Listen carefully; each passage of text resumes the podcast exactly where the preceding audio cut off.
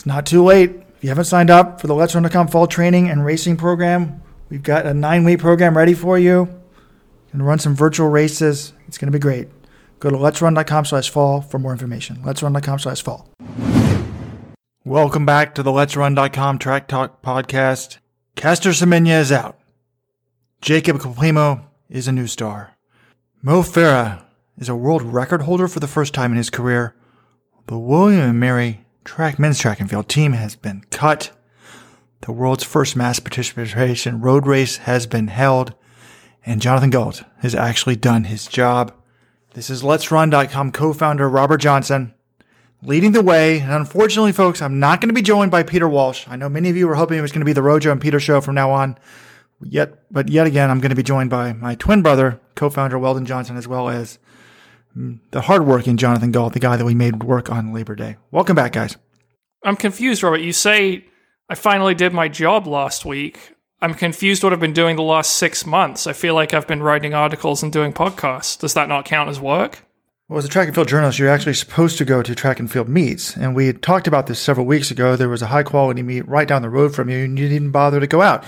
You thought you gotten a little lazy. You thought you could just virtually cover these meets. So this week you got off your butt and actually went down to a meet and saw it in person. And All great. pleased No, I'm looking- well, This You know, is good. you're going to fly me out. You, you know, so you're going to fly me out to Europe for the entire summer next year to cover all the Diamond Leagues. Enough of this covering it in virtual. I need to be there in person, right, Robert? Well, I think you got a little bit nervous because you know with revenues down because of COVID, advertising markets cranking out. I think you're a little bit. I think in the back of your head you thought, wait a minute, they're going to stop sending me meets entirely if I don't go to the local. If I don't go watch the USB teamers run, you know, locally, they're not going to send me to Tokyo next year, are they? So smart move by you, John. My mom's curious, actually. She wants to know. She's like, oh, they might do the Olympics without spectators. What's the update on media? What is the update on media, Robert? I haven't heard from you guys, are the one who h- handle our applications. I haven't heard anything about it. John, that's an upper management question. That's probably for me. Probably should be checking those emails. They're probably sending us like updates and stuff. But Pro- Wait, you haven't been checking your emails? Come on, man. This is my livelihood. a lot of the Olympic emails sort of get filtered. So Well, change your filter settings. Those are important. Peggy at USOC, my apologies. USOPC, excuse me, if I, if I missed some emails. Anyways, if you want to reach us and have a comment, want to join the show, unlike Facebook, unlike Twitter, you can pick up the phone and call us 844 Let's Run. That's 844 538 7786. Or you can email the show at pod, that's pod at let'srun.com. We look forward to hearing from you. But, John, we've had two Diamond League meets since we last talked, but uh, I think, well, I guess one was a Diamond Counting League. Lausanne as a Diamond League, or were you con- thinking Ostrava as a Diamond I was counting Ostrava because that's been, I think that was the first or second best meet of the year. Since we, so we had the Ostrava That's- meet. It wasn't better than Monaco, but, you know, yeah, it was a very, very good meet. Well, we had Ostrava last night, and then we had the other Diamond League with our runs. I think last Friday, but I wanted to start with Ostrava because it's most recent. Pretty impressive stuff by Jacob Kiplimo, right? Oh, absolutely. I mean, this race, so he won the 5,000, 1248, huge PB for him, 25 second PB. He's now up to number 12 on the all time list. And the interesting thing is coming in, Kiplimo, I mean, we, we know he's good. He was second at World Cross last year. I mean, he, he's hardly a scrub, but this was billed as a race built around Selemon Barega, the World Championship silver medalist last year. He was going for a very fast time. Kiplimo, one of the things I saw, he was actually listed as a pacemaker. He didn't actually operate that way. But he got dropped, and it looked like, okay, Barega's going to run something, you know, around 1250, and that's going to be that. And then suddenly, Kiplimo comes back in the final mile. They're duking it out. He takes the lead, and they have a great final 100 showdown. Both guys under 1250. I just thought it was a, you know, a breakthrough race for Kiplimo and also just a really great 5000 in general. It was a tremendous race. I mean, in this, it's not an era of time trialing, but I feel like this is the year of sort of time trialing fast ti- times in the 5K. To see an actual race come down to the wire was sh- it was refreshing. It was great. And full disclosure, I didn't see the middle of the race. I was dealing with the, with the baby, so I just saw the end. And the full part I saw, it was Barega and Kiplimo together. And so I had no idea that he'd been dropped. And Kiplimo takes the lead and is going, and he's got the lead. It was a tremendous finish. We got a gif of the finish on the homepage. We put a link to the article as well. And Barega comes up on him like in the last 180 to go. And usually when you get get there, you, you figure, oh, this guy's been leading. He's not known for his kick. He's not nearly as credentialed. He's going to get beat. And no, he held him off. And at the time, I was like, wait, who is this? Like, what's the deal, Kiplimo? You know, I know the name. It's kind of crazy. A guy who was second at World Cross overall last year is sort of, I don't know, like we look at track times, we sort of forget how good these guys are. He's, he had to been like the most underrated runner in the world. He won he won World Cross what now three years ago in Uganda before the home crowd as a junior, and then two years later he's second behind his countryman at World Cross Joshua Cheptegei in Bel- in um, Denmark, but he missed Worlds last year because he was injured. So until you've done the fast track times, no one really gives you credit, right? But the arrival of Jacob Kiplimo is complete. I'll tell you what, what was most impressive to me was how he ran this race. I, mean, I went back and, and, and re- rewound it on NBC Gold to see what was going on. But, you know, like three and a half laps into this race, he was more than four seconds back. I mean, they went out like hard, 229 basically for the, for the leaders and the, and the, and the rabbits. And then he just was like more than four seconds back. And then he just stayed four seconds back.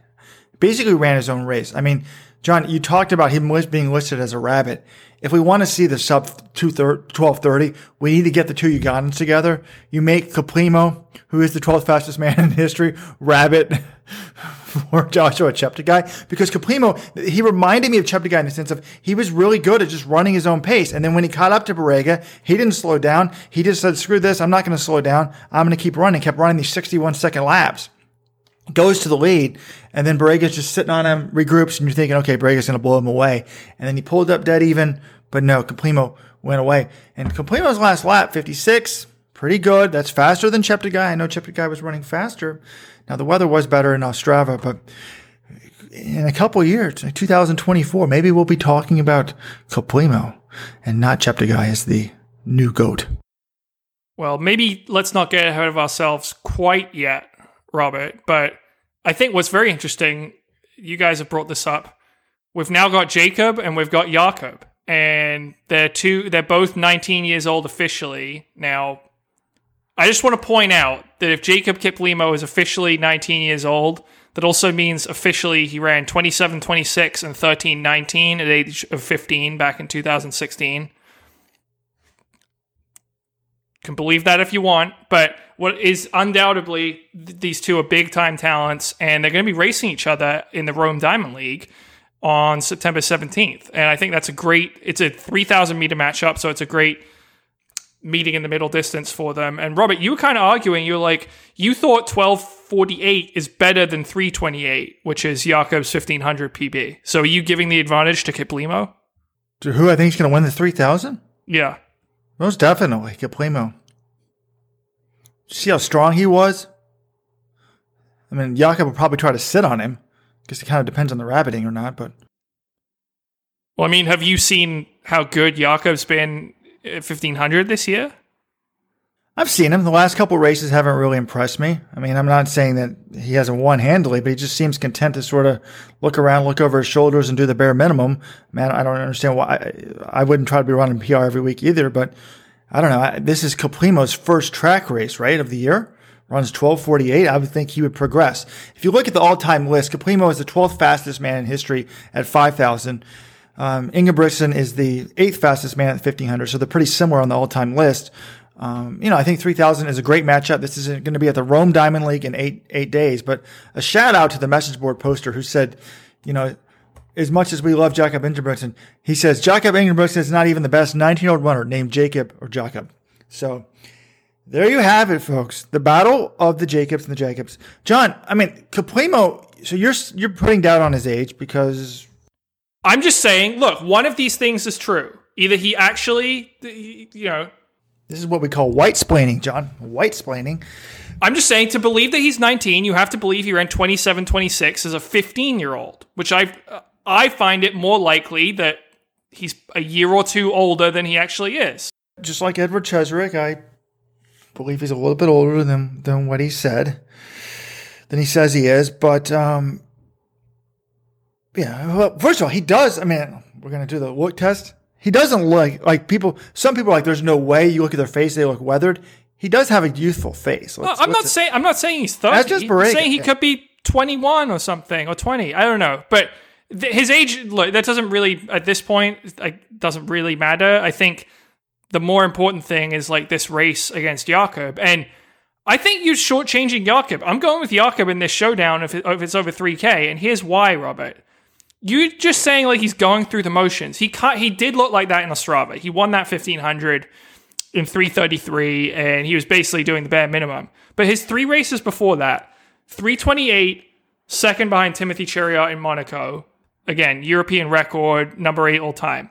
330 for s- second behind Cheruiyot in Stockholm. And then just an absolute destruction of everyone in Brussels. He runs 330 in a race where second place was 334. That wasn't going through the motions. Basically soloing a 330. Come on, man. I mean, he's in, he's pretty damn fit right now. John, when it comes to sports and my rooting interest, I know as a journalist I'm not supposed to root, but I always root against myself. So if I have the option to root for white privilege, I root against it. Okay, I mean, I just I think it's a great matchup between two young runners, and I don't really want to make it about race. But the, oh, the one other thing before Wait, to- let, us take big picture. I agree with you, John. It's going to be amazing. And something, another thing to get excited for. We- don't have to just wait to the World Half and London. And what else do we have coming up? We've got a lot of stuff between. check the them. guy's 10k world record assault. Oh, I forgot about that already. And you know, there was some one of these Diamond League broadcasts. They said oh, this might be Ingebrigtsen's last race as a 19 year old. No, he's we got to give him credit. This guy's racing all the time. So I'm complaining he's going through the motions, but when you race all the time, you can't PR every time out. But can we take a look back at the big picture here? World Athletics, are you listening to this podcast? The higher up, somebody. At least we know Cheptegei's agent's listening. So, uh, but the, the men's 5,000 has been eliminated from the, the Diamond League circuit. Look how good the 5,000. We've got Cheptegei at 1235. We've got Barega at 1243. We've got Kiplimo at 1248. I mean, if you talk Kejelcha in there, 1246. Gabriel Gabriela, they're still there. I mean, you've got four, five, six of the, of the fastest 12 men in history all in this event. And we're just going to get rid of it. Well, look, I agree with you to a point, Robert. But in playing devil's advocate here, World Athletics would say, well, we actually had a 5,000 at Monaco. Ostrava's not Diamond League, but this was meet was better than many Diamond Leagues, and they had a 5,000. They haven't totally gutted it. Now, I, I get it would be nice to have it as an actual Diamond League event, and especially in the Diamond League final. I think that's really where you're going to miss it. But they haven't totally taken it out. Right, but it, just this stuff. Some of this stuff just doesn't make any sense. Are they worried about the time? Like the the purists like the five thousand. It's more of a true test of of, of endurance than the three thousand. If you're worried about saving the extra, what is it, five minutes? Start the 12, 5,000 before the TV window. Right when the TV window comes on, you're a mile into the into into the into the 5000 and you can talk about it on TV. Hey, we have a race right here. Like it just it makes no sense. It's just like Steve employee 1.1 was going off about the shoe rules. You can wear one sort of shoes on the track on the road and set a marathon world record, but you can't wear those same shoes on the track. That makes no sense. Zero sense. Like we we just like don't assume that we're idiots. Like, be a little bit smart. Don't say, oh, you need to save four minutes. Come on. Your schedule isn't that tight. It'll be interesting because they're having the 3K in Rome, right? And we're going to be excited about that matchup because it's going to be Jakob versus Jacob. But I agree. They shouldn't try to force the 3K down our throats because most fans, distance running fans, don't like it. Can we have a few 5Ks? We don't need six 3Ks either. It'll be interesting to see what the schedule is. We need a few good matchups at every meet. We don't need the same repetitive thing at every meet, especially in the distances. It would actually be better if they ran one 3,000, one 5,000, you know, run a couple 5,000s, uh, a couple 3,000s, and then but at the Diamond League final, come on. You need the 5,000. Agree, agree. One more thing on this 5,000 before we move on, because there are a lot of other good events in Ostrava. We had two very long standing national records went down.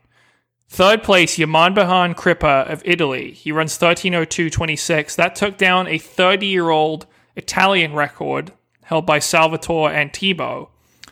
And then the final finisher, last place, Elzan Bibić of Serbia runs 1326.56. He takes down a 49 year old Serbian record by Daniel Korica back from 1971. So, two very old national records going down this year. And a shout out, John. I don't know if you guys know, we have a Ugandan journalist who loves the show. I'm not sure I should mention his name because Uganda doesn't have the freest press.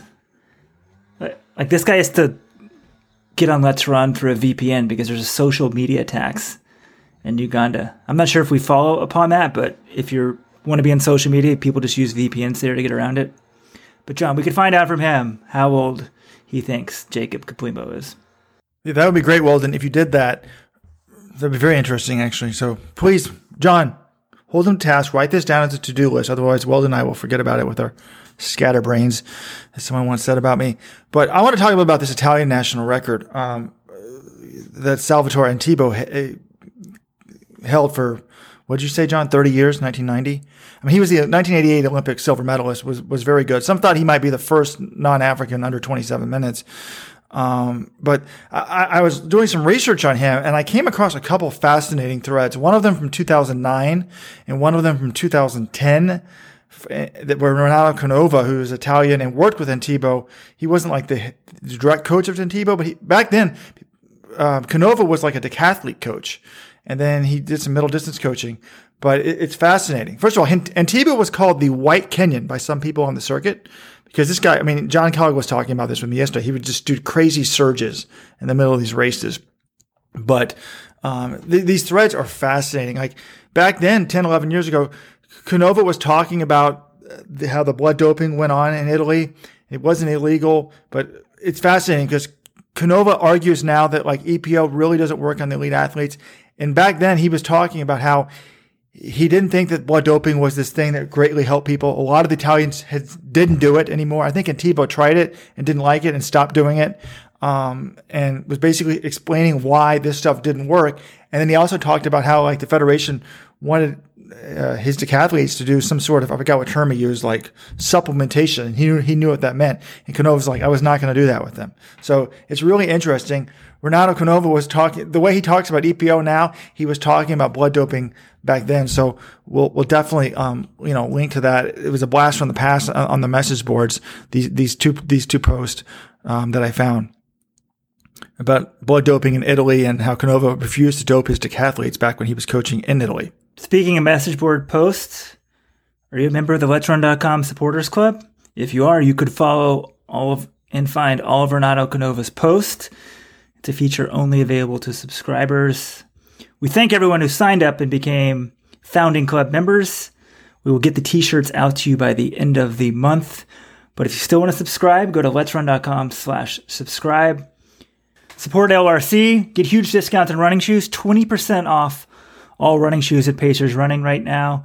And use the link in the show notes. In your first month, you can subscribe for a dollar. Oh, wait. Also, any running clubs out there? We've had interest from running clubs signing up, running clubs, track clubs, college teams. You can email me at wejo at let'srun.com. Information how to subscribe as a club. All right. Well, there are a lot of other events to talk about in Ostrava. Now, I, I got to give Ostrava credit. They put together a heck of a, a, meet, a lot of great fields. I've been clamoring for this world record meet where all the guys close to the world records come together and try for it. I mean, they got Karsten Warholm and Ryan Crouser both going for world records in the same meet.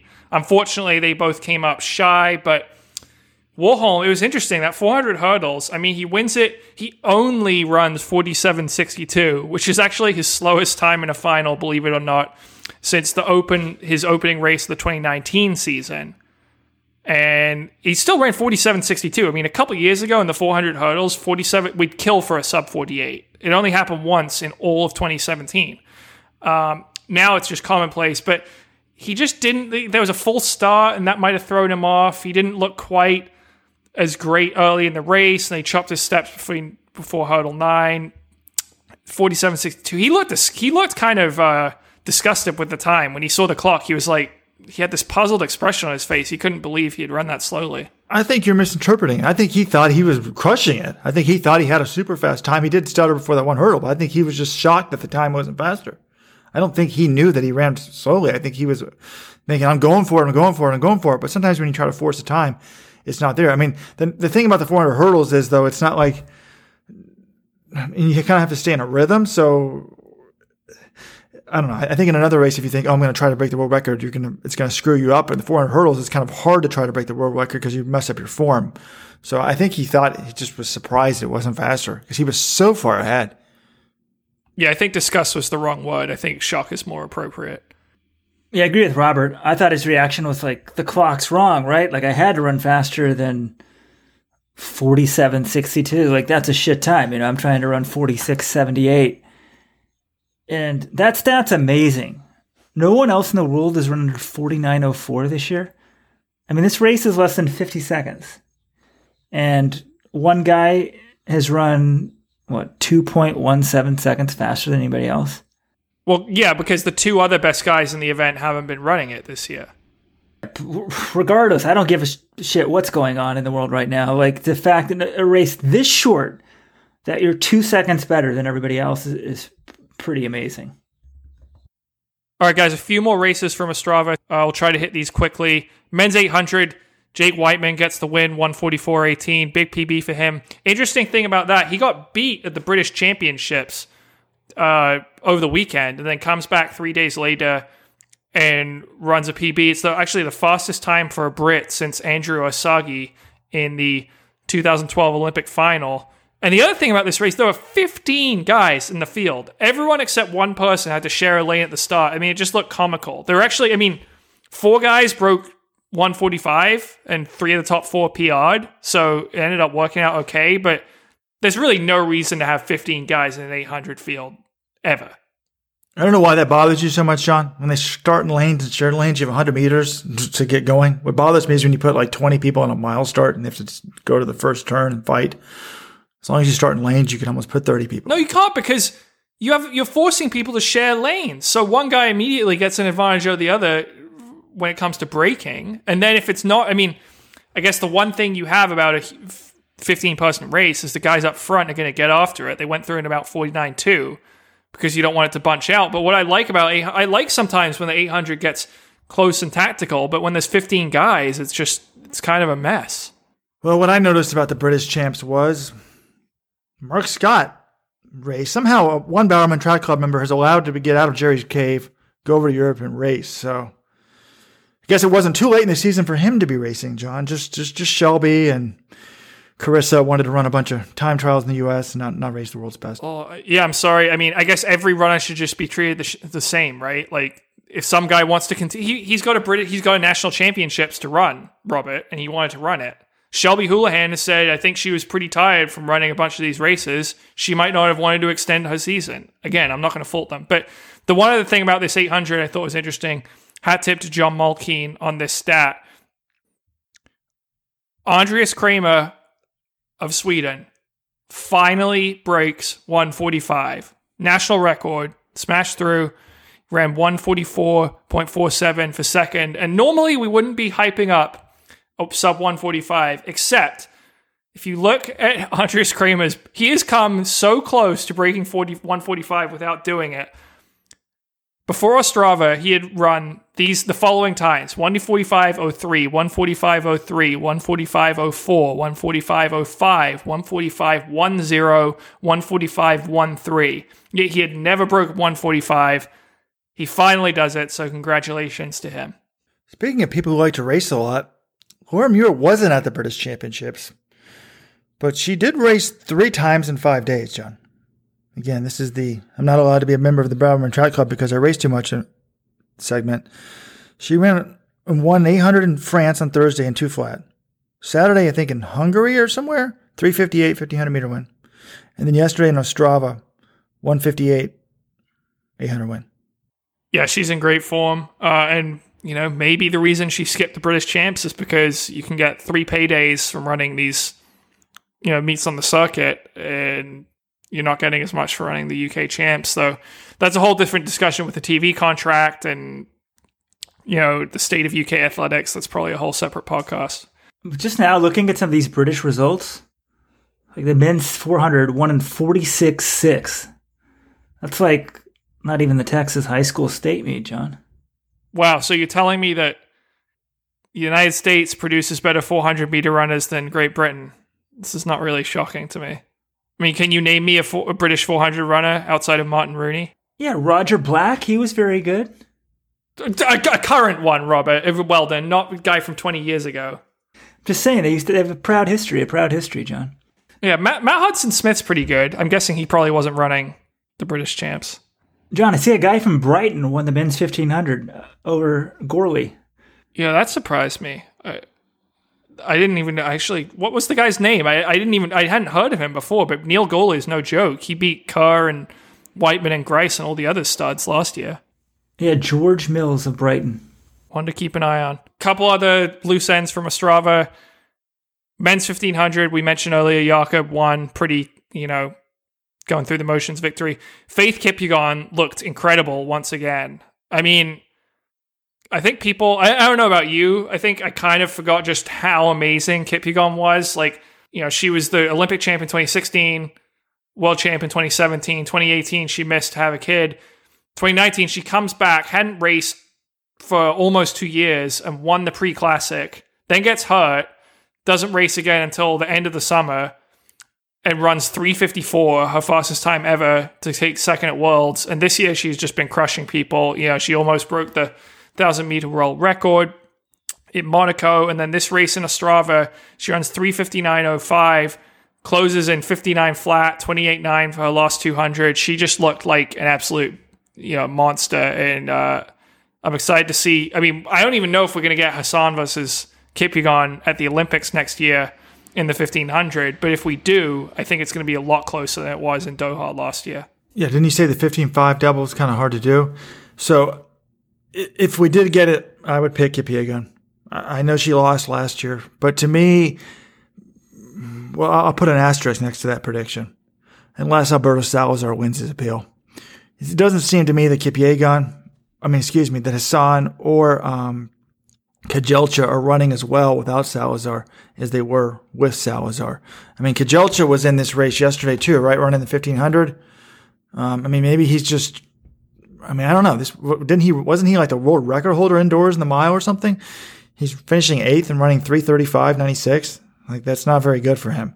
So I don't know. Like to me, it seems like I know Hassan set an hour's best that we haven't talked about, but that was not a very good time based on her half marathon PR. She did win the 5,000 yesterday. I mean, she's, she's in pretty good form, but do I think she's in 350 shape? Well, no. Could I even with Salazar expect her to be in that shape again? Probably not, but I would take, give Kipyegon the edge in the 1500. Do we need an official Alberto Salazar segment? I mean, we haven't had one in months. When they turn into the park, seems like the wind might be in their face. It's Salazar, Salazar, Salazar. COVID has ruined a lot of stuff in America, and I think that's probably one of the biggest things. We've somehow abandoned our Alberto Salazar segment. Alberto, we're thinking of you. You're welcome on the podcast anytime. We'll put you behind the subscriber only content, wherever you want to be. You want to be open to the masses? We'll put you there. Maybe we should have Alberto and Peter Walsh as our guest host. But let's not get ahead too much uh, about writing off Kejelcha and Hassan. Hassan sets a world record, which we're going to get to. We, I think that's where we should turn to next is the world records at one hour in Brussels. But she dropped out of the first 5K she ran, ran with the leaders. Now she set a world record in the mile, and she's run. Well, the world record in the mile was last year. Excuse me. I mean, world record in the one hour run. Okay, here's her times here. She runs 1437. Yeah, it's a slow race, whatever, but she still kills everybody. For as for Kejelcha, this run was not good for him at all. But his only other race, he ran Monaco. He ran 332.669. There's been a lot of unrest in Ethiopia. If he's been back in Ethiopia, it's probably been hard to train. There's nothing been going on. So, do we really care that much what level they're running at? I mean, a lot of people we haven't really seen at all this year. So, at this point, should we be penalizing people who are running like, you know, 85% and assume that's solely to coaching? We shouldn't. We don't know what's going on. And perhaps you don't want to go in this situation where you don't compete a long time. I mean, one of the things Bekele, he stopped doing World Cross, had these big blocks of months off and got not good. So maybe they knew their training wasn't well, decided we're going to make them race. This will keep them in shape, get them back in Europe. It's better than not racing. So that, that's a good point. No, I, I don't think we should be penalizing them. I mean, again, yeah, the political situation's been tough in Ethiopia. I think Hassan is just rounding into form. But if you look into this, look, let's really examine this world record she broke in Brussels. Okay, so she she ran eighteen thousand nine hundred thirty meters in one hour. What does that actually mean? Well, that's sixty six fifty two half marathon pace. But she only ran eleven point seven six miles. It's it was a very soft record, and uh, yeah, it was it was ni- like it was a nice run by Hassan, but she basically just sat on Brigid Kosgei and then kicked by. Like I don't think it showed her potential, and I also don't think it was. I'm not particularly impressed by it, even though it's a world record, because I know she's run faster for a longer distance on the roads. Yeah, it was good entertainment, right? Should we be worried about Brigid Kosgei, or does this prove that Bridget Kosgei can only run fast when she can wear so-called people hate it cheater shoes? I don't think we should draw too many conclusions. I mean, maybe people give the marathoner more benefit of the doubt. No, he- here's the conclusion I draw. They were both essentially following the the wave light for a decent amount. They got ahead of it eventually, but I don't think they were going in there saying we're going to try to run the most distance possible. They went in and tried to run the record, and then once they were ahead of it, then they kind of picked it up the last the, towards the end. But I'm not worried about Kosgei. I mean, she got outkicked by Hassan, who's a 351 1500 runner, but she, you know, she had some fight in her even when Hassan took the lead, and she didn't look that bad. The one thing about Kosgei I think we should bring up here is the DQ. She was DQ'd for stepping on the rail, essentially. There's a thick rail on the in Brussels, and you know, she stepped inside the minimum distance. She made one misstep for a race that's an hour long and was disqualified because that is the rule. Does this rule need to be changed? How would you guys fix it? Yes, the rule needs to be changed. If someone inadvertently steps on the rail and it's immaterial to the race, they should not be DQ'd. Just because you ran technically like possibly like a few inches shorter, nobody cares. So I don't know how you, what the rule, how it should be defined, if there should be judgment. I think you could write the rule somehow that lets athletes F up, stumble, step on the inside for one step and not be disqualified. This reminds me of the st- of the che- steeplechase fiascos a few years ago when Colin Quigley got kicked out, and then didn't Kemboi? I mean, we had the French guy celebrating in the middle of the race because he's going to get some guy DQ for stepping on a line. I can't, I still can't believe that happened. Yeah. Th- this reminds me of the steeplechase DQs we had a couple years ago when Colin Quigley got tossed and Kemboi. Remember when Kemboi got tossed and the French guy was celebrating in the middle of the race because he knew that even though he didn't medal, he would medal because he's going to get him DQ'd. I mean, it's insane. If you step on the, a white line in the middle of a two mile race, eh, no. Now, if you want to have the rule of say you can't do this in a world record, I'm fine with it because they actually measure the track, assuming you're going to be a little bit out from from that rail. So if you measure the track right on the rail, it's less than 400 meters. But come on, I mean, it's like no harm, no foul. Like this isn't that hard. Mo Farah wasn't DQ'd when he did it in the last lap of a race. That's actually my question. Though. That is the one, like, I think for a lot of these, when it happens in the middle of the race and they're just stepping on the line, you think, oh, no big deal. Mo Farah did this while he was leading on the final lap of the World Championship 10,000 fi- final. I don't really think he gained much of an advantage, but he he definitely did. Like, do we, do you say we don't DQ him for that either, or do you make an exception because he was in the lead? It was the end of the race. Is that a different situation for you? I sure I would have to go back and watch the tape again to be certain, but my, my memory is well. First of all, I think that's a bit much bigger advantage in that race. The last lap is much more significant. So if anyone gets DQ'd, it would be him over her. Right, But I think, that's what I'm saying. I, I think you justify it by saying I believe the justification for that would be was that he was hit from behind, so it caused him to go over the end. That's what it looked like, but I really don't think that happened. It kind of lo- it kind of looks like he got clipped, but I think he just lost his balance. And someone, I think that is the justification that has been used in that race is that it kind of looked like he got clipped, so you can't overturn it. But I don't think he was touched, then that's a DQ. even under your new amended rules. That would be hard not to DQ someone running on the infield in the final lap of a race. I tend to agree. But I think this is the issue when when you bring judgment into it, you need to right now it's a very clear-cut rule. The rule was not enforced correctly in 2017, but the rule is clear. if you step in on the curve, you are DQ'd. When you add in judgment, you got to be very specific about how that judgment's being employed because then you're going to get a mess. Clearly, doesn't the rule allow you to get bumped and not be DQ'd? If you're bumped and step on the inside, I think they say no DQ because that's the only rationale Farah could be not DQ'd. Now, there's debate whether he was actually bumped, but what would some IAA, excuse me, World Athletics sticklers say if someone was actually bumped into the infield? Uh, Is it The rule, the rule, if you're bumped discretion? in, that that the rule says that you don't d- get DQ'd. Okay. Well, I think if you can't conclusively prove Farah was bumped or not, I mean, who knows what's going on there? It's just a mess, but I think we want an eyeball test. If someone inadvertently steps one step and they think, oh my God, that's the end of an hour run for no reason when they got no advantage, no. So I don't know how you write that in the rules. People smarter than me can figure that out. I just want to revisit, Robert. You mentioned a few minutes ago about the Salazar appeal. We were worried, you know. We we said, okay, we're set with October because we got a lot of great races, but there's no NCAA cross. There's New York, New York City Marathon in November. What are we going to do in November? Guess what month the Alberto Salazar CAS appeal is set for? November. Boom. We got another month's worth of podcasts to take us through Thanksgiving. Well, John, I think we can start your European trip now. We can send you over to the World Half. World Athletics was going to pay me to go over there, so maybe they'll pay for you to fly over. We can then have you go over to Switzerland, see the court case. Oh my god.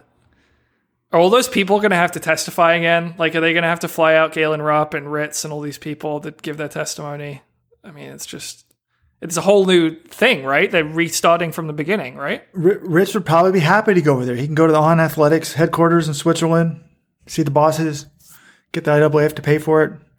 One more thing on this Alberto new coaching arrangement. Hassan and Kejelcha's new coach is Tim Rowberry. No offense to Tim, but I used to view him as the water boy at the Nike Oregon project.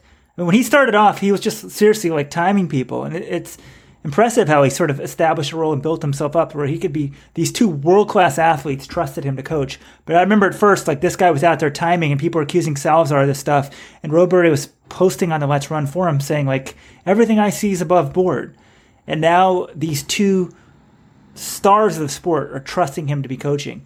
But do you guys think actually that this is better for Tim with COVID happening this year? There's less pressure. He sort of can kind of get established, see what's worked. Otherwise, he, they'd have been just thrown into the fire. We'd have had the Olympics by now, and there would have been you know no plan B. Now we can sort of figure out what's working. They can get used to him. I don't know. Do you guys think somehow this could could help them long term? To a degree, maybe, but he's still going to face that pressure next year. Like, it, it would have been crazy, though, if he takes over their coaching duties in an Olympic year and it's basically trial by fire. But What do you mean trial by fire? He knows what workouts they did last year. First of all, I want to apologize to Tim. Weldon called him the water boy. This reminds me of when Dan Ireland, who was Gag's assistant at Georgetown, got hired to coach at Yale. Weldon thought he was like the water boy. How can they hire this young guy? Well, you, when you become an, everyone has to be an assistant at some point, become the head coach. So that's just the way it works. And normally the assistants start off by making the recruiting calls and timing people. So whatever. Yeah, may, maybe there's less pressure. I want to move on to another. We sh- we're talking about Salazar's appeal. I want to talk about the big court case that did come down yesterday from Switzerland. Now, this wasn't a CAS decision. It was a I think it was a Switzerland Supreme Court decision. They have denied Caster Semenya's appeal, and she will not be competing in the 2021 Olympics as a woman in the 800 meters unless she agrees to reduce her testosterone. So, what do we think of this? This is big news. Perhaps the most read article in Let's Run history was the article that I wrote about six months ago, saying that Caster. All I did was say that point out was Caster Semenya is intersex. None of no one else is pointing that out. So, you know, and and I, I I don't know. Should I write another article to make sure that this is covered appropriately? I haven't seen a lot of publicity on this case for some reason this time around. But what do you guys think of this decision? I mean, I was in favor of. I, I've applauded World Athletics for their efforts on the Semenya case. I think they were right to impose the guidelines. I think CAS was right to uphold them, and I think the Swiss Federal Tribunal is still right to uphold them. So, my opinion on this matter hasn't changed. Like, I, I and I and I don't think anyone involved in the case. I think that pretty. It's pretty clear there are two sides to this issue. There is the people who think Semenya should not be forced to change her body. She should be. She is a woman.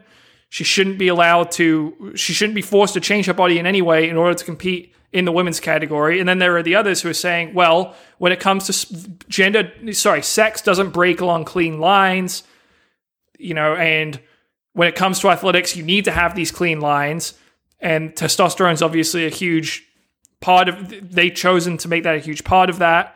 She has a lot more testosterone than what you would see in your typical female athlete. I, I just don't think that everyone's that we have the, we're just rehashing the same argument that people have been having for a couple years, and I don't think this cha- this just sort of Yes, but hey, you know what does sports talk radio and E ESPN do nonstop? They rehash the same arguments over and over. I'll be clear on this.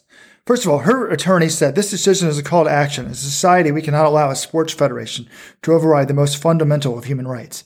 That statement to me is absurd. There's not a human right to compete in a specialized category of the Olympics. I cannot go and try to compete in the Paralympics just because I want to be in the Paralympics. I cannot compete in the Women's Olympics because I want to be in the Olympics, Women's Olympics.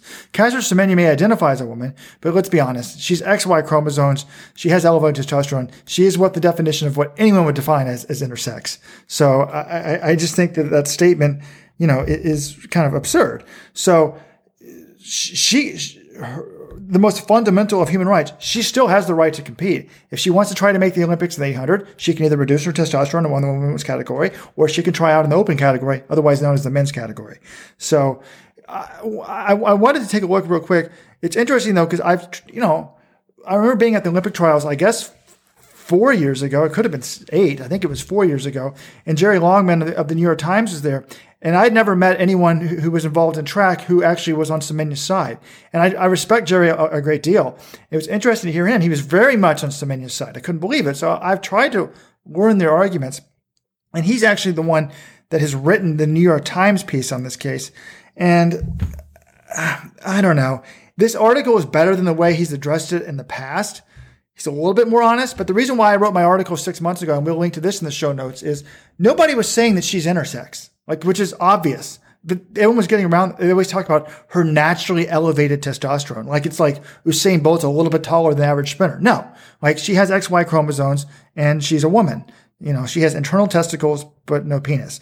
So here's the opening line to his his his piece in the New York Times. Caster Semenya of South Africa, the two-time Olympic track champion with a rare genetic condition that significantly elevated her testosterone levels, on Tuesday lost what appeared to be her final attempt to compete at 800 meters, her signature event at the Tokyo Olympics next summer. Caster Semenya's natural testosterone levels are far above the standard female range. I don't like that paragraph because nowhere does he say, says final attempt to compete at 800 meters. No, it's her final uh, attempt to compete in the women's 800 meters. Nowhere does he say that she's intersex. In the next paragraph, for the first time, he does at least imply that she's intersex somewhat. He says, the organization passed regulations in 2018 stating that intersex athletes who have a disorder of sexual development and both have X and Y chromosomes, the standard male pattern. So at least he sort of, if you read between the lines, you can see that she's intersex, but why not just state that in the first paragraph? I mean, this is the most important thing for somebody who doesn't follow this case closely. And everyone beats around the bush. So I give him credit this time for bringing it up in paragraph two, because last time when this was covered in the mainstream press, it wasn't mentioned at all. But I, I just think that, I don't know, like, we're not discriminating against women by not letting intersex athletes compete in their category. Agreed. And then it needs to be mentioned. I love Jerry's work, but let's not hide the facts. She is intersex. The world is more complicated than we thought. There's two sexes for sport, but for society, most people fall into two sexes, but there's this third intersex category. And the question is, where do they get to compete? And Caster Semenya is free to compete in the male category without suppressing her testosterone. We've given her a lifeline. If she wants to compete in the female category, she can suppress her testosterone. She won't be any good doing that, so it's maybe not a fair bargain, but uh, I don't have a problem with it. I think this ultimately is good for women's sports. It's interesting to see commentary on Twitter. People are saying it's racist, you know, and then they kind of link to these doped up East German women But that's a different thing. And, and there's, you know, now speculation that European women way back in the day, her winning Olympics might have been intersex as well. It's unfortunate for Caster, and, and she means a lot to a lot of women and men throughout the world and people in South Africa. But uh, it, this is the right decision. And I think the vast, vast, vast majority of people, once they understand what's going on, that she's intersex, they're like, okay, we're fine with this. Let, let's let's carry on the idea that this is racist is so absurd. If something I- impacts a person of color, now the, the, automatic default is it's racist. And I've gone over this before. And again, this isn't mentioned in the articles. Let's go back to the 1960s when people were much more racist than they are now. Does the name Erik Schinegger mean anything to people? This was a white guy from Austria who was a raised as a woman, thought he was a woman, and was the best skier in the world. He shows up at the she shows up at the Olympics they say hey, they do some tests. They're like, "Whoa, like you're uh, intersex or whatever." This person ends up saying, "Wow, okay, well, I won't compete." Ends up having sexual reassignment surgery and has now fathered children. So this person, I mean, this was fifty plus years ago with a white woman slash man. Can you imagine the trauma that was? It was traumatic for him too, or her. But now she's a man. I mean, it's just complicated. Anyways, I wanted to talk about Semenya in the cases. Does this decision make y'all think anything about Alberto Salazar appeal? I know this wasn't with CAS, but I really keep thinking about Salazar. I was wondering what if he got off. I thought it would kind of be amazing just from a journalism standpoint if Salazar did win his appeal, then what, how people would talk about the sport. But I think I said a few months ago on this show, I think Salazar's appeal will not be successful. They got him on technicality, but hey, that's what a lot of rules are. And to me, if anything, this case, you know, the Supreme Court did not overturn the rules. So I think that's a rule. This is a somewhat of a win for technicality. I again will reiterate, I do not think Salazar will win his appeal. Yeah, I look, I, I read the whole Salazar thing, and yes, they were sort of technicalities, but it's pretty also it's also pretty clear from the evidence that he broke those rules. And you can agree with the rules or not, he broke them. And I think CAS is going to read the same thing. They're going to say, yeah, he did X, Y, and Z and were these things that he goes got busted for my, minor infringements, stepping over the rules? I mean, some could argue that, but he did them, and I don't think CAS is going to ignore that. Yeah, there's different legal issues here at play. I think Caster had already lost her CAS appeal, so this was an even higher standard the Swiss Supreme Court does not like to overturn CAS, so I think they essentially were sort of evaluating is this such an egregious violation of Swiss law that we have to overturn this CAS decision? And they decided it wasn't. Alberto's case before CAS, they hear all the evidence from scratch again. So it's not like there's some higher standard for him to win his case. He just needs to convince the CAS arbitrators that he wins. But like John, I think the evidence is against him but I think his chances are stronger than Caster had of winning at this level. Okay, let's move on, guys. One thing we can talk about this if you want. I went to a track meet Monday. Do you have any questions of what it's like to go to a track meet in the age of COVID? It was the Labor Day showdown in Boston. I should, uh, or in Newton, actually. I should give context. Molly Huddle was there. She won the 5K. Sam Ellison won the fifth, the 800. Eric Jenkins actually looked pretty good kicking to the win in the 3K. Those are sort of the notable results. Can I interrupt? Like, do we just now hate Mo Farah on this show? Like, I had a DM on Instagram with Farah, so I feel like we're buddies. I was hoping to get him on the podcast at some point. The guy breaks a world record on the track. We're now like probably an hour into this podcast. We haven't even mentioned him. We want to talk about Eric Jenkins at some BU Labor Day meet with four people at it. Yeah, uh, first of all, John, we'll just talk about real quickly your meet. So you went to meet with hardly any spectators. Was that just like going to a normal track meet? Like it's not that well, big of. That's the thing I was gonna say. Is I asked some of the athletes, I'm like, hey, did this feel any different to you? And they're like, it wasn't that different to be honest. And I, I, I kind of felt the same way. Like, yeah, I wore a mask the whole time. I had to have my temperature scanned when I went in, but there were fewer spectators. But I've been to meets at high school tracks, like pretty low key meets that are actually officially professional track meets. So yeah, it was a little quieter, and the spectators, because there was a limit on 50 people in the stadium, the loudest people in the stands were actually like outside this fence beyond the 100 meter finish. Like Elaina Balouris, Elaina Tabb, who was one of the people who put this on, she's elite runner with the BAA. She and her husband Brian organized the meet she had family in town. They couldn't even come in the stadium. They had to cheer her from beyond these fences. But no, the the whole thing like there weren't as many people by the finish line, but these athletes have competed at low key meets before. I don't think it was all that different from something like the Adrian Martinez Classic uh, or a smaller meet like that. So were 50 people, including athletes, only allowed in, or you had 50 fans plus athletes? I mean, because a lot of times you have more than 50 people competing. No, it was, it was 50 people, including the athletes. So the athletes, once they finished the race, they had to exit the stadium. It, I mean, it wasn't, it was a sort of fenced in, it wasn't like a massive stadium, but they had to exit that and go to sort of the baseball fields that were adjacent outside the perimeter. Um, so they did a pretty good job about shuttling the athletes in and out. Well, we're glad you went to a meet, John. Maybe we'll send you to the Olympics if they have them. Back to Mo Farah, though. Well, Weldon made a good point. This is the first world record on the track for Mo Farah. And the big knock on him, if you want to consider him for greatest of all time status, which I don't think at this point anyone really is considering Mo Farah for greatest of all time status, is he had never held any world records on the track. Yes, he held a world best at the indoor two mile, but this is his first world record, John. In this opinion, so since you're British, or at least half British, and you're a big Farah fan, does this elevate him now to the GOAT? What do you mean I'm a big Farah fan? You, you, you've argued in the past that he could potentially be considered the GOAT if he did a few more things in his career. I said, don't be ludicrous, John.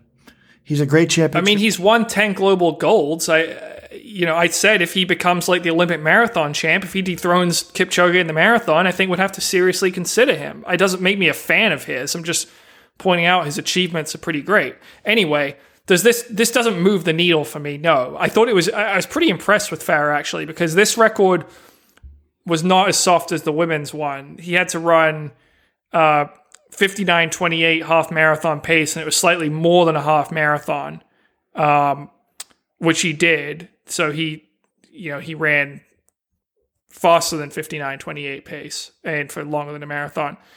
And he did it on the track and he couldn't wear the, the Vaporflies or anything. So, you know, Haile Gebrselassie hold, held the previous record. This wasn't like totally soft, but it's also not something that, you know, Geb wasn't going out and like peaking for this race. And Farah probably wasn't either, but I guess this was kind of Farah's big performance of the year. So maybe he was. I actually found these races to be entertaining.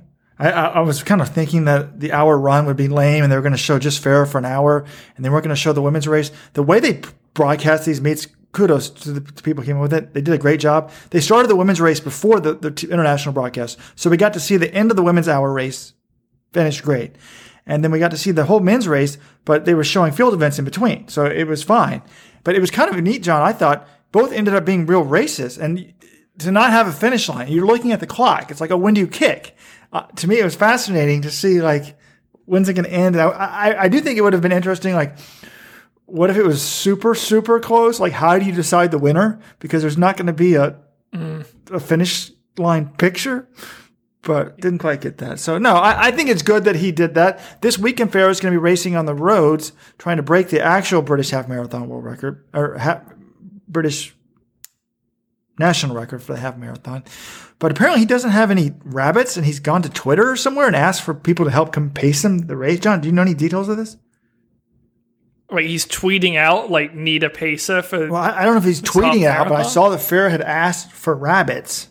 Like I don't know, does he think some random guy in the street can really just come out and help him like pace? And isn't that kind of the race organizer's job? But yes, there's an article saying it is kind of weird. He's running this half marathon in Northern Ireland, uh, which I was like uh, kind of curious why he's running there, and I kind of assumed if he was running there, they'd have some record attempt set up, or this whole thing would be built around him. And now it seems like they don't have a pacemaker, so it's it's kind of but, odd. Again, let's take a step back, big picture. I think this was a good result for Farah. It shows he's getting up there in age, but he's still in good shape. I mean, you're in 59 shape, flat shape, basically. You're good, but to me, if you look at the week as a whole, I think it was a negative for Mo Farah's gold chances and medal chances in 2020. Why? Because Kiplimo, this run is significant to me. He reminded me of Cheptegei. He's just, he's really good at running his own race and pushing the pace. And I look forward to next year to the Olympics. And I imagine I just see Cheptegei and Kiplimo. I know they're both from Uganda. They don't train together, but I can see them just working together and just grinding that pace down, man, and just running. Farah's going to try to hang on to some ridiculous 10,000 pace and not be able to do it. I still think Farah's, I, I, I, for some reason, I kind of think his best chance might be in the 5,000, which I don't know why it doesn't make any sense, but who knows? Oh, if Farah comes back to the Olympics next year and beats both these guys, the GOAT discussion might be back on, at least for the track. Maybe we'd then have different categories of GOAT, but that would be sick. As for Northern Ireland, Gary Lough is coach. Isn't he Northern Irish, John? Maybe there's some connection there. And you guys are missing one thing uh, about this race for people who didn't see it. I turned it on halfway. First of all, were there rabbits early on, or were they just racing the wave light? They had a pacer for the first half. Okay. Later on, I see it, and they're running around, and then I see this like Mario icon behind them chasing them Oh, right. in yeah, lane yeah, yeah. three. And I'm like, what the hell is this? And I thought it was really cool. And then I could tell that was the world record pace, was the Mario icon. And then it turns out it wasn't Mario, it was Haile Gebrselassie because he is the current world record holder chasing them. And they were like, I, I don't know if they knew how much they were ahead, but they were like ahead of it by like, you know, less than 100, but they were decent ahead. And then Haile started catching up, and I'm like, oh my God, Haile's going to pass them. Do they know Haile's going to pass them? But then they kicked like the final couple minutes and stayed ahead. I thought that was a cool feature I'd never seen before. I, I really enjoyed that, but here's the issue. Robert and I were watching it live, and we were messaging each other because they would be. It, apparently, that thing was running world record pace, but it was not aligned with the wavelight technology. So we were trying to figure out wait, does that mean it's slightly ahead, slightly behind? Like when you have multiple things that are supposedly on world record pace and then not lined up with each other, that just creates confusion for the viewer. So I think that's the one thing is they need to do a little bit better job of synchronizing it next time. But I do agree. I loved seeing sort of the Mario Kart uh, Ghost Runner. You know, the, as, as someone who grew up playing Mario Kart, and you know, you go for a world rec- uh, a course record, you could see that Ghost running. You know, the same, driving the same course as you. It was great. Now, one other thing that we didn't really talk about in our, or write about in our article was, and we mentioned it, but Mo Farah gets his first track world record, and he also takes Haile Gebrselassie last track world record. So Haile Gebrselassie no longer holds any more track world records. And if y'all remember, there was some bad blood between the two. Like Farah got in a fight at Haile's hotel, right? John, I can't even remember what happened. It was like a soap opera story. Remind them, remind us what happened last year between Farah and Gebrselassie. So yeah, Farah was training in Ethiopia ahead of the London Marathon. And he stayed at one of Haile's hotels, and he had a bunch of stuff stolen from his hotel room. Allegedly. Well, no, he it was. I mean, I think pretty much everyone kind of agrees. Haile said that you know there was. I think the safe was broken, and then there was an argument of that. I don't know, but anyway, the stuff got stolen, and then he left and didn't pay his whole bill. And Haile was salty about it. He's like, "Well, I didn't pay my bill because I was robbed." And then he was Haile basically came back and was like, "Okay, yeah, Mo might have had some stuff stolen, but he was also an asshole. Like he hit this person, or I think he hit a runner or something like that." And was sort of like not being serious and sort of joking around too much at the hotel. So there's this big feud, and this was all playing out the, the week of the London Marathon, which was you know very entertaining for all. But it, you know, it, I, I got to assume that their relationship isn't great after that, given that they were trading punches in the press. So, for you know, I, I don't know if it was extra sweet for Mo to break his world record. He's never gone for a world record before. Do you think there's any chance he thought, screw that, I'm going to go for this world record just to knock Haile off? Like, I hadn't thought about this, don't I? I find that unlikely. I, I love the conspiracy theorist in me loves that. He's gonna like if he shows up going for the 10 mile world record on the roads, which is the last one that Haile owns. If he tries to break that at any point in the next 12 months, then I'll believe that yes, he's systematically targeting Haile world records. But right now, I think he just saw something that he could go for. John, I took a class on conspiracy theory in college. People love conspiracies. And when I saw the, the Gebrselassie thing, I was like, oh yeah, he went after the record. But I think Haile used to run in Brussels. I think that's where he set the one hour record himself. And I think Jos Hermens actually has connections to that meet. So it seems highly unlikely with that chain of events that Mo was like, yeah, I'm getting Haile's record in Brussels. I think they have put on these events in the past. Like, hey, we could have Farah do it. It'd be good. So I, that, that's probably more what happened there. Since we're talking basically about half marathon records and whatnot, last week, the first big road race of the COVID era was held. The Prague 21.1 kilometer race was held, and I don't know. I guess the big publicity was that the women's world record, women's only world record was set by Peres Jepchirchir of 65.34, breaking Netsanet Gudeta's 66.11. Um, that got all the publicity, and she credited her new Adidas shoes for that. And there was this pretty sweet picture where she wrote 6534 on her huge new shoes. And Adidas just got their new Vaporfly mimicking shoe out, and it's now officially out. Before they had a limited release, now you can buy them. So I think this, this Adidas was a sponsor of this meet. Basically all Adidas athletes going for this women's only world record. It ended up did getting a lot of publicity, but then the more I thought about it, I'm like, should this really be getting the publicity in the sense of the men's race? Kibiwott Kandie ran 58.38, which is super fast. It's like historically fast and a much better time overall zone. So, which mark was more impressive to you? Kandie's 58.38 or Jepchirchir's 65.34? I was more impressed by Kandie, uh, but Jepchirchir to do that pretty much solo is, is still a hell of a run. And I thought the shoe the shoe thing's interesting because I was looking at them. These shoes are they're almost they're based they have to be about as thick as the Alpha Flies. Like they these thing these are some thick MFers. And they're called the Adidas Adizero Adios Pro, which I think there's one too many Adis in there somewhere. But I, I don't know. I mean, I, I, I don't know. We don't have the sort of same data scientifically to say like if they're on the level, but there were some fast times. I want to talk about the athletes though. Kibiwott Kandie. let's start with him, Robert. This guy, he could be the next great Kenyan roadrunner. You know, if you remember what he's done so far in 2020, he won the Kenyan cross country championships over Geoffrey Kamworor. Now, there was some sort of confuse. I think Kamworor either fell or he made a wrong turn or something at the end. There was some confusion at the end of the race, still kind of uncertain what exactly happened there. But then he won the RAK half earlier this year, sub 59. Now he's run 58 38, number five ever in the half marathon. And he's going to be running the world half against Cheptegei next month. So that's going to be awesome. Hopefully, Kamworor's in that field as well.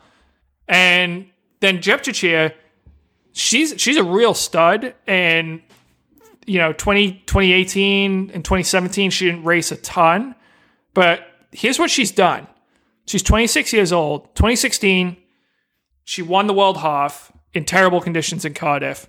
Next year she ran 6506 set the world record at the rak half. She gives birth to her daughter later that year. She basically didn't race in 2018 2019 she comes back. She won lisbon last fall in 6654 and now she's run 6534 women's only and you know she, she's way up there in terms of the best half marathoners in the world, huge talent. And I th- I thought it was interesting though what she said after the race. She basically she gave the shoes a lot of credit. She said, "I was exhausted for the last five kilometers, but the new shoes have helped me set a record." And you know, she was, this was kind of a marketing event for Adidas for these shoes, but it seemed like she thinks that they played quite a role in, in helping her run fast. Oh. John, I can't believe you're falling for this. I, am glad that Adidas has a shoe to, to, match Nike or come close, but this was a huge marketing event. I mean, yeah, maybe she, like maybe the shoes did help her. Like maybe she realized she wasn't in PR shape, but she didn't even run her PR. That's why I can't get that excited about it. Her time is like the, only the 12th or 14th fastest in women's history. Would make her only the 12th or 14th faster. She's run faster in the past, whereas Kandie ran the fifth fastest time. Uh, he's the number five performer of all time. I'm just they both had, you know, I mean, it's not like Kandie had someone of the opposite sex pacing him in this race. So I'm more impressed by Kandie. I'm glad that the women's only world record, but we talked a lot about COVID, about contrived world records, and the women's only ones are convenient ones to get because historically in a lot of these road races, you know, there weren't women's only road races. So do you think it's more or less contrived than the women's hour world record? Uh, much less, much less. But no, John. I mean, both these people are studs. You're, you're very some good stats there. You know, um, it's fascinating to me that they both haven't run really big marathons. Like I'm seeing for Kandie a male, a 222 marathon. Is that really him? But what what a studly 2020 he has. He's only 24 years of age, and Jepchirchir is clearly you know, incredible at the half marathon. When is she going to move up to the marathon? But it's fascinating if you look at Jepchirchir, John. she's someone in the new era. I mean, in the sense of she has zero track times on her telestats profile, zero. So she's someone who's just hit the roads, been making money for you know five or six years on there, but has never done really a big marathon or a big. I mean, she's run the world half, but are we ever going to see her at a global championship on the track or in the marathon? Well, this is kind of interesting to me. If your specialist event is the half marathon, if that's the one you're best at, do we just automatically think less of you until you actually prove it on the track and the marathon? Like those are kind of what everyone views as like you either need to be in running major marathons or you need to be running what global championships on the track and anything else you haven't really proven it against the big boys. Can you just carve out a niche as the world's best half marathoner or do you need to be running these other things as well? John, come on. That's a, hopefully a rhetorical question. The answer to that one is so obvious. But while we're talking about the half marathon, I was looking up to see where Kibiwott Kandie was in the all time list.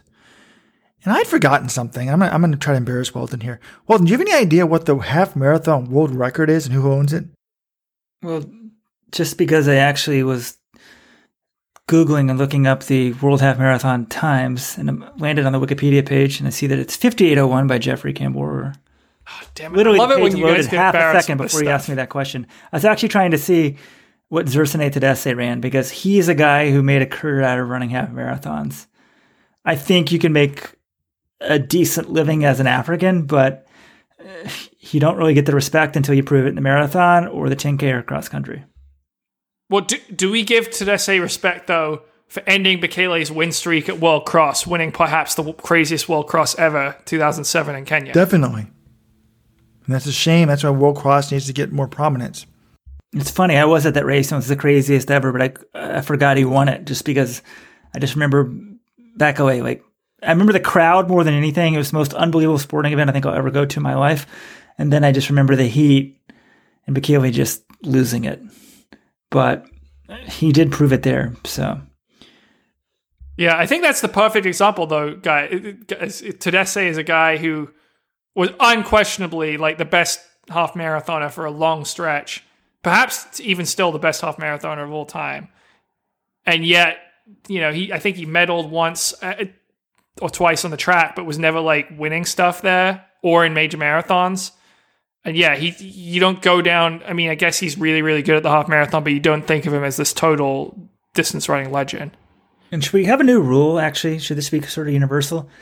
Anytime an athlete credits the shoes, we know it's marketing. Because when the shoes actually work, the athletes are like, "Oh no, no, I don't, I don't notice much difference." They they want to take all the credit for themselves, but if if their sponsor's like, "Hey, it's a big deal to get the word out," you got to credit the shoes. Like, "Oh, the shoes were all the difference." I mean, I hope they work. I hope they're great shoes, but Yeah, I kind of tend to agree with you. and it's a great marketing event to have it. And I feel they sort of did it about as understated as you could. And we've been talking about the Adidas shoes for you know five or ten minutes now. So well done. Well, I'm glad they had it. It was great to have an elite road race, and they got some real studs, and you had some great performances. So I, I say kudos to Adidas, RunCzech, for putting on this meet. Yeah, I was wondering, you know, because the finances of road races, a lot of them comes from the mass participation and sponsorship. So I was wondering how it worked. But now it makes sense if Adidas, you know, paid for the athletes, that would help with the budget. And the other thing we're not mentioning here is like this course, they had tight turns and it was like, I'm going to miss the number of loops, but like 20 loops. So this wasn't the most conducive course for running fast. So take out all those turns, you know, maybe she runs, could, that could make a minute difference. Well, hopefully she runs the world half as well. I don't know who else is in. Those fields have to be coming out fairly soon. We're getting close to a month away. I wonder who's going to run it for the U.S. Um, shall we move on? We we have sad news, guys, this week. William and Mary have cut the men's indoor and outdoor track and field program effective the end of the 2020-21 school year. I mean, this we don't even need to go back to your era for the glory days. They have a proud legacy, but even when I was in college, my freshman year, 2009, William Mary got fifth at NCAA cross, and now the the program is you know sort of they haven't made NCAA since 2010, and the program's sort of fallen down the rankings, but. I don't know. This is a school that produced a lot of great distance runners. It's a really nice school, and it's kind of a bummer to see that you know, it's very hard to field a competitive cross country team without a track program to go with it, and it sort of seems like beginning of the end for William and Mary. Well, I, I just don't understand. The thing that bothers me about this, I know there's Title IX BS, but like it just shows that the ads don't give a shit or understand things. Like, so you're going to have a cross country team, but no track team. So basically, they realize, okay, the cross men's cross country team has made nationals like 25 times. We can't cut them because the alums will be upset. So they don't cut them, but they cut the track team. I mean, I guess you could argue that like Iona is basically a cross country team too. That, but they at least run official track meets, right? I mean, I don't know, man. Now, John, you did have a discussion with an alum who was confident that they might be able to raise ten million dollars. Do you want to? Is is that That's what this alum told me. He thought they could get the program enough funds to secure the program's future for you know quite some time, but there is a Title IX aspect to this because only the men's indoor and outdoor programs were cut. The women still have cross country, indoor, and outdoor. So I don't know if it's just as simple as saying, "Hey, we have the money for it." It's it's more complicated than that, unfortunately. to me, again, this is like you shouldn't count these athletes two and three times to get numbers. You should just count total number of athletes. What if they just brought back the team and use this money to have just we're only going to have distance runners and then you can, but they're officially on the track team, so you have official indoor and outdoor track season. seems like they could argue in court that we shouldn't triple count these athletes and some sort. C- How about this theory?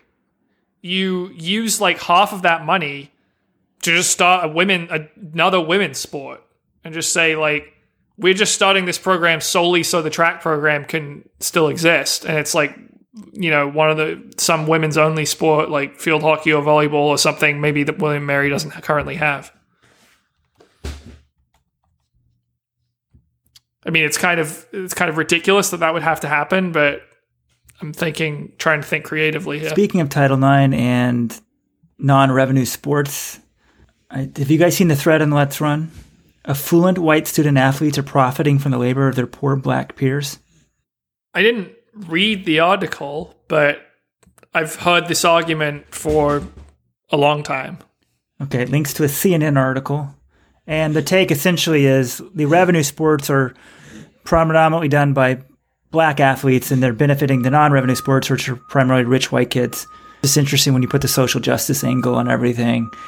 As people, some people in Let's Run are pointing out, well, also helps all of the women's sports as well. So, you know, where do you draw the line? Uh, The argument we all sort of understood at some point, right? Certain sports float the rest of the NCAA boat. But then if you want to put racial and socioeconomic things on top of it, it's just a different angle to look at. I think it also depends on the school. Like, at, you know, at Dartmouth, the football team, I'm sure, made more money than the rest of the athletic teams, but I also doubt that the football team was paying for itself. And every every athlete, there there are no scholarships in the Ivy League, and I know for a lot of the non-revenue. John, this isn't about. They're not talking about non-revenue schools. They're talking about the Power Five. Come on. Okay, okay. Then uh, I don't know. I mean, okay, if we're going to go that angle, uh, if we're going to talk Ivy League where it's need-based financial aid, are they saying that the that you know that the poor minority students that are on Pell Grants and are on full rides and aren't paying full aren't paying seventy five thousand dollars a year are exploiting the rich kids' parents that are paying seventy five thousand dollars a year, and, or you know the rich people that donated, the rich white people that donated all the money in the past are now giving free scholarships. Like, come on. Like, I'm not saying that this isn't somewhat of an issue, but I've said this for a long time. Like, the point of the schools is not for every program to make money. Like, yes, the women's sports benefit from the men's sports, and the other sports benefit from basketball and football, etc. Like, I don't know. Like, I, I, it doesn't bother me that much. I don't think people are exploited. We've said this. This is the Let's Run mantra. Let people go pro after high school. If they want to go pro, they can go pro. If they want to go to college, they can go to college if they have that option, that's your option. Then, they, then we can't talk about the exploitation of it. If you're good enough to go to the But the the the problem is if you're a top and if you're a top football prospect coming out of high school, you don't have the option of going pro. The NFL doesn't allow you to go pro until you're three years out of high school. that's what I'm saying. That should change. So the real problems with the NFL and the NBA for not allowing this, they want this feeder system that they don't compensate. So you could argue that the big problems with professional basketball and professional football, because professional baseball you can't go pro out of high school. And look at that. And, and, and college baseball isn't as big. because you don't have the big names there. Anyways, well, I think we should wrap this one up. There was a few things I meant to say earlier on that I didn't say. Back in after Kiplimo's 5,000, I realized that now Uganda is the second best country in the world at the 5,000. If you average the top two fastest runners in the country's history, Ethiopia is number one at 1238.36, but Uganda has moved into second place at 1242 flat. Kenya is third at 1243.14. So Uganda, keep up the good work. And also, we talked about Crippa's 5,000 record for Italy.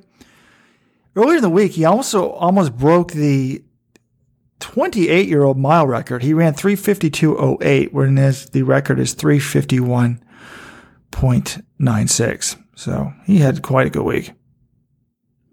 And John, I know you hate it, but the way I would like to end is with my COVID stat of the week. We can link to it in the show notes. It's just a tweet, John.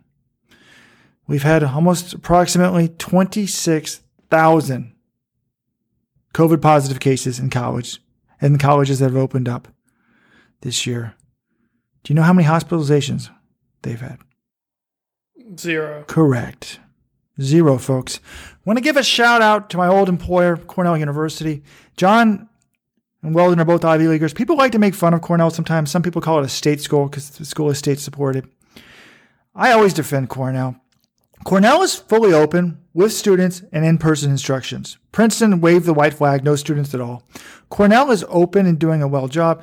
So I just want to give a shout out to them. They also had women and minorities in the 1860s, unlike these other Ivy schools. So Cornell, you're 100 years more progressive than the rest of the Ivy League, and you're thinking ahead of the boat now. You didn't wave the white flag. Folks, if you're considering Ivy, go to Cornell. Well, wait, Robert, I want to know. I need an update. Dartmouth, I hear, is moving. You know, they're getting closer to naming a successor. Have you put your name forward? Where do you stand in the application process for director of the Dartmouth Track and Field and Cross Country program? I haven't heard from Dartmouth. I've heard from the from the national championship team that wants me to coach their men, and I'm I'm doing that now. I'm excited to be coaching them. It's not too late. If you want to have our nine week fall training and racing program, sign up now. Let's slash fall. Let's slash fall. All right. Well, I think that does it for the regular podcast. VIP subscribers, do not take your headphones out. We've got more coming for you. Bonus content here. We're going to keep going for a little bit. We've got to talk about a couple interesting stories.